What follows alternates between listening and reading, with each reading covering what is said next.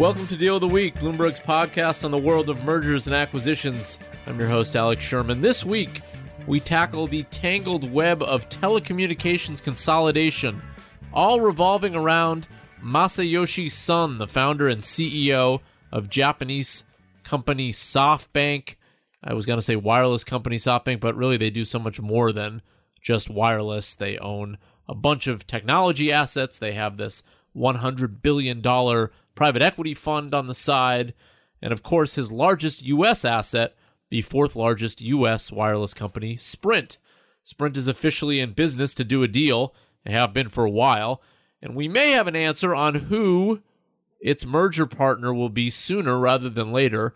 The most likely partners for a full merger at this point are T-Mobile, the third largest U.S. wireless company, and Charter, the second largest U.S. cable company.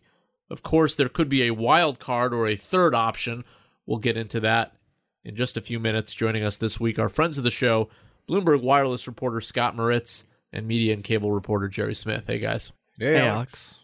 So thank you for joining us. Maybe let's go through the major players and remind people of their ownership structures, because each of these three companies, Sprint, T-Mobile, and Charter, have sort of unique ownership and majority shareholders. So, Scott, let's start with Sprint and T-Mobile. Remind us of how these companies are owned, and therefore this is relevant because if a deal is done, the ownership of the new combined company would have to be worked out.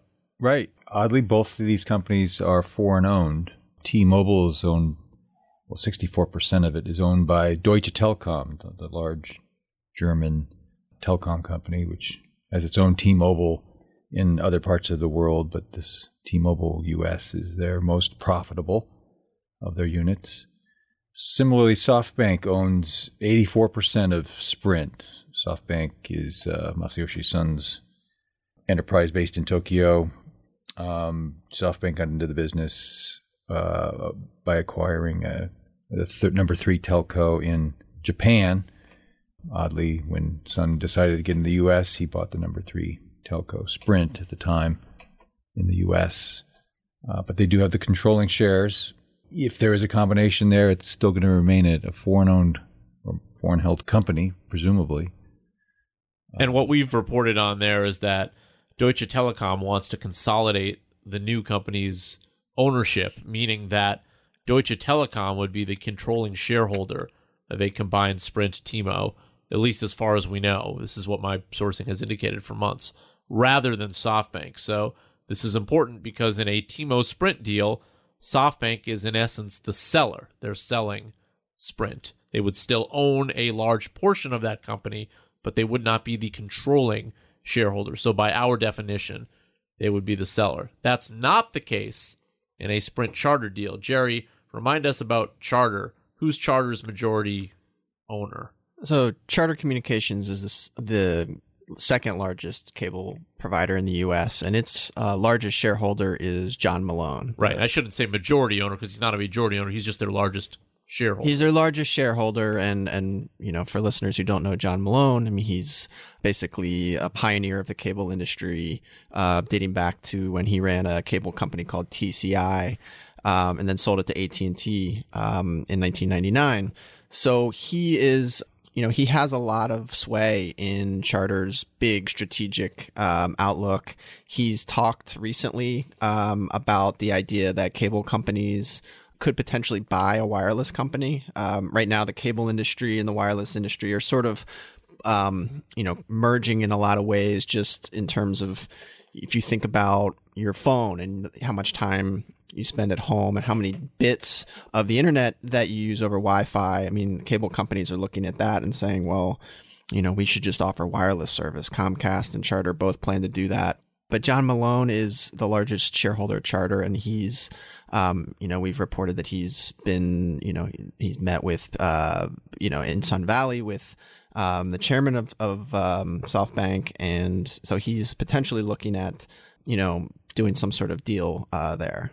So Gerry alluded to it there. So right now, what Comcast and Charter are doing or theoretically will do is they're offering their wireless service by a partnership they have with Verizon. In fact, in the mail, I got my very first Xfinity wireless service now that I live in New Jersey and get Comcast Flyer, with Comcast promoting this Xfinity brand wireless service, which actually is wireless service that runs on the Verizon network, but because of a deal struck years and years ago now, Comcast can brand it Xfinity wireless service, and then there is a back-end revenue share between Verizon and Comcast for every customer that signs up for Xfinity wireless service. One of the potential wild card slash third options that still may happen here with Sprint is that Comcast and Charter strike a similar partnership with Sprint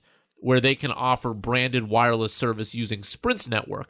That would be called an MVNO. You may have heard that term if you're following this story, where there is a revenue share between Sprint and the cable companies. That deal may have better terms for the cable companies than the deal struck with Verizon years ago. So if a merger does not happen, it is possible that this MVNO with Sprint and a possible equity investment by the cable companies to boost Sprint's network in years to come may happen. But let's get back to the full merger scenarios here. Scott, why is Masayoshi Son so desperate to merge Sprint? Well, it's hard to figure this out because, well, it's not hard, but the challenge was, why did Masa get involved with this in the first place? He admitted soon after buying Sprint that it was a bigger wreck than he had anticipated. And he tried to sell it briefly. And then decided to commit fully to it, and then waited out the administration's change. So now he's in a what one would think could be a more favorable administration for combining T-Mobile with Sprint. This would get him to the number 3 position, a big, strong player in the U.S. market. The problem is Sprint's in such bad shape financially that they've had to do a lot of things to stay afloat. They've had to hawk a lot of assets, including spectrum, which is their most valuable, presumably, their most valuable spectrum, just to buy some time. At this point, Sprint's lost $1.2 billion last year. That's a lot, but wow. It's down from the $3.3 billion they lost in 2015. Yeah, they're doing great. I mean, that's, that's a huge... Huge improvement. They are patching up some of the holes fairly well, but I don't think anyone sees Sprint having a long-term viability. They can buy some more time by selling off more spectrum or borrowing against more spectrum just to have finances. But what Masa is holding is sort of a declining asset, and unfortunately, everyone knows it. So he has to find a way out or a way to solve it. T-Mobile would be the best way to do that, being a similar kind of company, can blend the two assets together. But why, Scott, was Sprint more of a wreck than Masayoshi Son anticipated? What was it that he didn't anticipate with why it suffered so much? Was it the network quality or sort of their lack of standing in the industry? Because we have seen, as you mentioned, when he bought Sprint, it was the third largest wireless company in the U.S. It is now fourth, and we've seen T-Mobile, same business, do quite well over the past few years. Yeah. You hit on the head. It's network.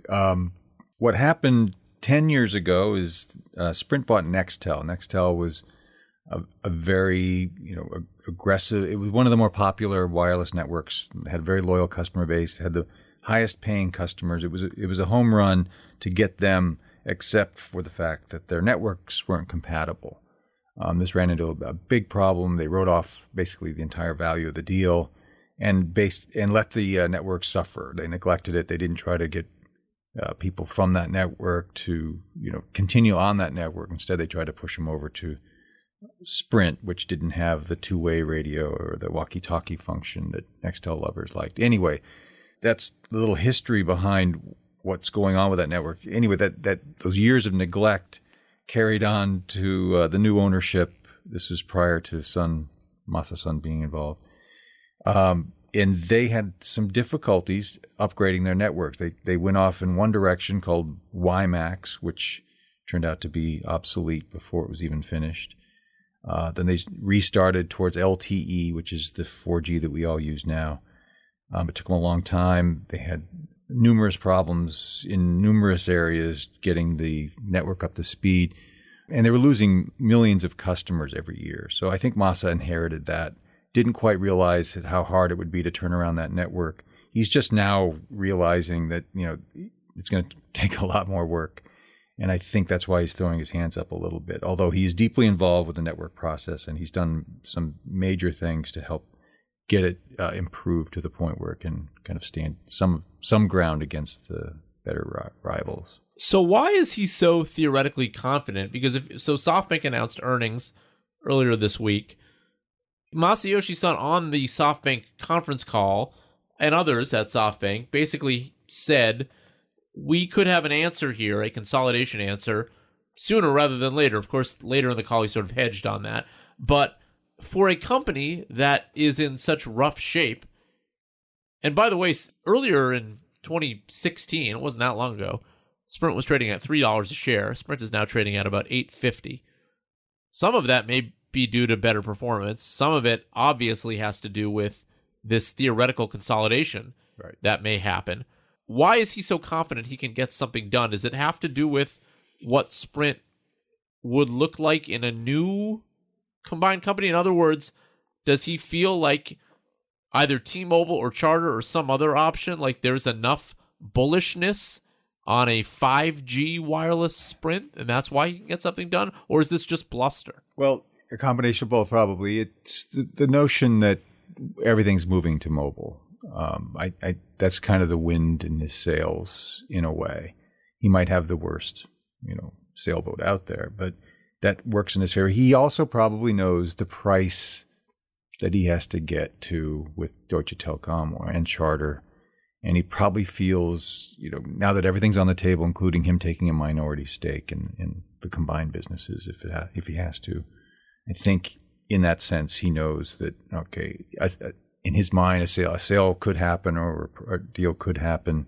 It's just going to be a matter of price. So T-Mobile, fairly straightforward. Two companies do the same thing. They would combine. There are obvious regulatory issues here from an antitrust perspective. People may remember Sprint tried to buy T-Mobile several years ago, and administrators, regulators in the U.S., in the Obama administration told Masayoshi Son, don't even bother because there's no way we're going to let you get this through. That is still an open question in the Trump administration.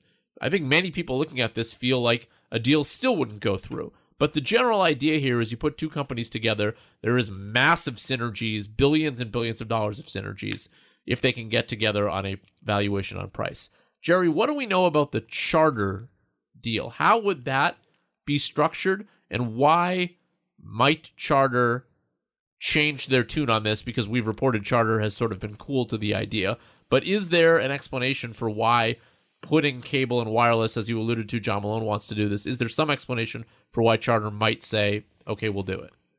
Well, one thing you just touched on, the regulatory aspect. I mean, I've talked to analysts and gotten their notes, and they've said that there may be less regulatory problems if it's a cable and wireless deal just because they're not directly competing with each other. So, I mean, that's kind of interesting. I mean, Amy Young at Macquarie, she just put out a note saying that there is this option that Sprint, T-Mobile, and a cable company, or potentially both Charter and Comcast, could combine all four companies, which is kind of hard to imagine, but it's interesting. I mean, it's been interesting to watch this all play out in the last couple of weeks. A few Sundays ago, Charter actually put out an on-the-record statement saying that we're not interested in buying Sprint, and which is unusual because companies almost never comment on the record about M&A, and for them to come out publicly and say that was pretty interesting. Doubly unusual there was that there was no story really that said Charter would buy Sprint. Yeah, it was very carefully worded. The story was that SoftBank would buy Charter. So they were oddly not addressing that, in part because they can't, because you can't come out and say, we won't sell, because they're a publicly traded company, so they have fiduciary responsibilities. You can't put out a carte blanche statement saying, we won't sell to you no matter what price you offer. That's you'd run into some major shareholder lawsuits if you did that. Right. I mean, if you're a publicly traded company, and someone makes an offer to buy you, you have to take it seriously, and you have to bring it to the board. you know, I mean, you've reported that SoftBank is raising money now as for potential potentially buying Charter. I mean, buying Charter requires a lot of money. It's a big company. You know, I think Tom Rutledge actually has some incentives where, you know, I think the company's share price needs to get somewhere around $500 a share or higher. So it would be a very big company to try and digest if SoftBank wanted to do that. You know, people in the cable industry seem to think this is more about SoftBank trying to get T-Mobile back to the negotiating table with Sprint. And this idea of Sprint doing something with the cable guys is really just a negotiating ploy more than anything else. It would be one of the largest deals of all time if SoftBank goes through with buying Charter. Charter currently has an enterprise value of, let's say, I don't know, $170, $180 billion. That's without a premium. And so that's a market cap of about $117 billion plus another 60 or so billion in debt. And you've reported that SoftBank's, I think, you know, got like $60 billion in financing. Right. Which doesn't get you $65 billion in financing. Anywhere near that number. Nowhere near it. Now, some of that would be equity in addition to the debt because it would not be an all-cash deal. And it's also possible funding could come from other places, including the Vision Fund, which has theoretically, you know, $93 billion of capital, less than that because they've already made some investments in other companies. In fact, many investments in other companies. But still, you could easily get, let's say, $10 or $20 billion if you needed to from this private equity fund where the money is coming from SoftBank and sovereign wealth funds and then a little bit of money from companies like Apple and Qualcomm.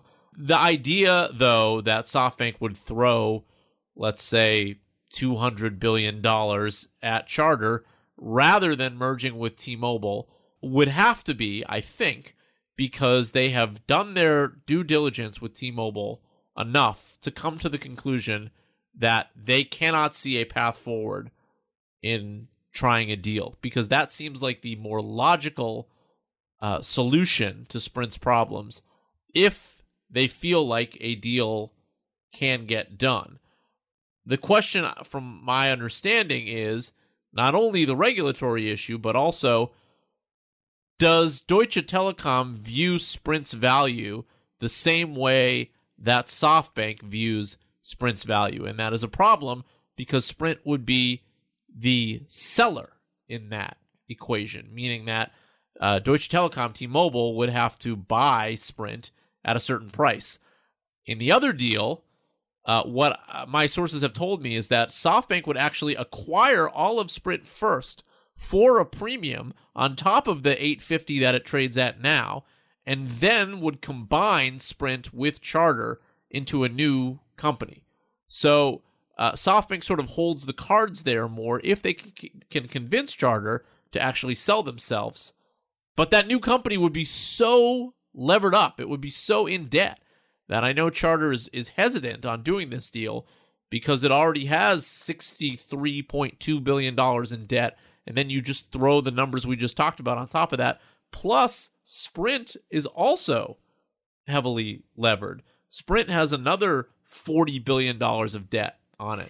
So you get a company there that is potentially on shaky footing financially, whereas Charter, if it just moves course as it has planned on doing since it bought Time Warner Cable several years ago, you know, maybe a more safe bet for its investors. So that's the calculus going on right now, from my understanding, among Charter executives and its board members. I should note that no formal offer has been made yet. So all of this stuff has just been through our own reporting and others reporting, saying that SoftBank is considering this. So given that whole landscape, I'll ask both of you, what do you think is going to happen here? Will it be T-Mobile? Will it be Charter? Or will it be door number three? And if it is door number three, what is that? I don't know. I think long term, whether there's going to be some sort of combination between a cable company and a wireless company. And the reason for that is, if you look at, you know, these industries, the big threat for the cable industry, besides cord cutting on the video side, is 5G. It's this ultra fast wireless connections that could really pose a threat to the wired broadband service that the cable companies provide. So they face a threat on their internet business of wireless companies coming in and basically, you know, disrupting that. The wireless companies, on the other hand, if they want to offer 5G, they actually need what's called like wireless backhaul. And that's actually what the cable guys are really good at. They have very extensive fiber optic networks. So when your phone connects to a tower, it's not just connecting to a tower. That tower actually connects to a whole fiber optic broadband network that the cable guys provide. So, you know, it's not a very sexy topic, but sort of if you lift, you know, beneath the surface here of both these industries, the threats that they're both facing, you can see why they would want to partner up. And this idea of 5G, you start to get into the so-called Internet of Things, where everything in your house or your car is connected to the internet. So you need more mobile power, and you get that by connecting to the existing, you know, cable that's in the ground already today and owned by the cable companies. Of course, you don't need to merge the two companies. You could have some sort of partnership, I suppose, and still take advantage of that. Scott, what do you think is going to happen here? Well, I think Gerry laid out the strong logic for why there should be combinations down the road.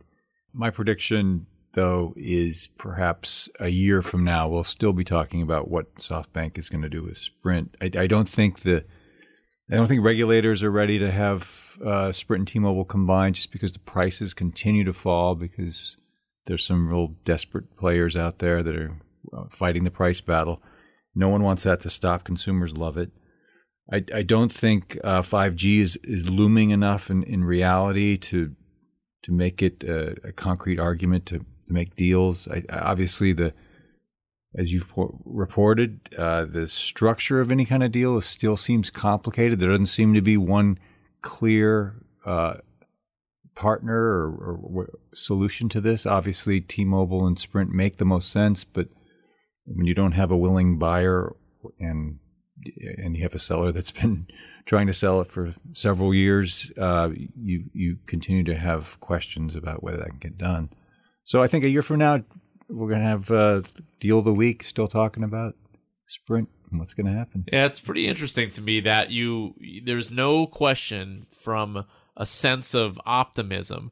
When I speak with people on the Sprint side of things, I get a completely different story than when I speak to people on whoever the buyer side of things are. I mean, the view of Sprint very much depends on what glasses you're looking into, because the Sprint people feel like Sprint is the key to a 5G world, and the buyers, I think, feel like Sprint is this money-losing, struggling company that has no end in sight, and why would I buy it now at $8.50 a share when less than 2 years ago it was at $3 a share, and the company... If you even look at the estimates, it's going to be several years more before they'll start even turning a profit. So the feeling is there's no rush from the buyer perspective, whereas Sprint seems to say, you know, look, we're this great asset and we hold the cards here. So that, I think, does lend some credence to what Scott is saying, which is it seems like there's no real reason a deal needs to happen now other than Masayoshi Son's will. So if a deal does get done, you have to sort of tip your cap, I think, to him in order to push the narrative. I mean, this is one man's story. That said, I don't know if a $200 billion deal for Charter with a huge debt load is actually a good idea. And therefore, even if a huge price is thrown out there for Charter, I don't know if Charter says yes to that. So... you know, there's still a lot of other questions. I might as well throw out, it's a possibility, I suppose, that Altice could be the cable company and not Charter that Sprint ends up doing a deal with, right, Gerry?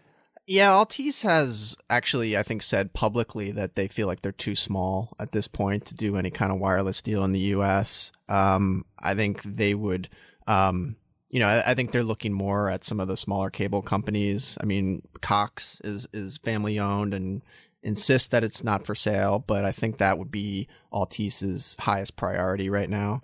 Altice bought Cablevision and Suddenlink in the U.S. a couple of years ago. For those not familiar with Altice, you may know those names. Altice is now the owner of those U.S. cable companies. Right. And they're a French company. Right. I mean, one person we actually didn't mention in this conversation is Warren Buffett. And there was, you know, reports, and I would have loved to have been a fly on the wall when Warren Buffett and John Malone met with the chairman of SoftBank in Sun Valley a few weeks ago, and just what sort of possible deals that they were floating around in that conversation would be. It would have been very, very interesting to, you know, just his name alone. Warren Buffett, I mean, I think him and John Malone doing anything in the cable wireless space would be very, very interesting. And last thing before we go here, I will say that if SoftBank does in fact move forward with an offer for Charter, there are two things we should mention here. One, Charter and Comcast signed a wireless agreement earlier this year that basically allows the other one to have some sort of say in the future for the next year. It might be another reason, to Scott's point, why we don't see anything in the near term, because theoretically, if Comcast didn't want Charter to merge with SoftBank, I don't know the exact details of this agreement, but it is my understanding that Comcast would have some say in whether or not a deal happened. Point two is that we know that Verizon had looked at Charter earlier this year, even though our sources indicate that Verizon sort of moved on from Charter. If, in fact, SoftBank did put out an offer for Charter, you'd have to imagine Verizon would at least think about, do we want to hand Charter over to a competitor of ours, or do we want to be the company, the first company, that has this combined cable / wireless business? So I suppose we should put that on the table too. That'll do it for this week's episode of Deal of the Week. Hope you enjoyed that. A complicated story here that we may or may not have more answers for in the coming weeks. Thanks as always for listening. You can catch our episodes on Bloomberg.com or the Bloomberg Terminal or Apple Podcasts. And remember, please rate and review the show on Apple Podcasts if you have a minute. It helps more listeners find us. Also, follow me on Twitter at Sherman4949. Jerry, where can people follow you on Twitter? At Gerry F. Smith. And Scott, where can people find you on Twitter? At Moritz Dispatch. And if you have any ideas for future shows, please feel free to email me, asherman6@bloomberg.net. Sarah Patterson is our producer. Alec McCabe, head of Bloomberg Podcasts. See you next week.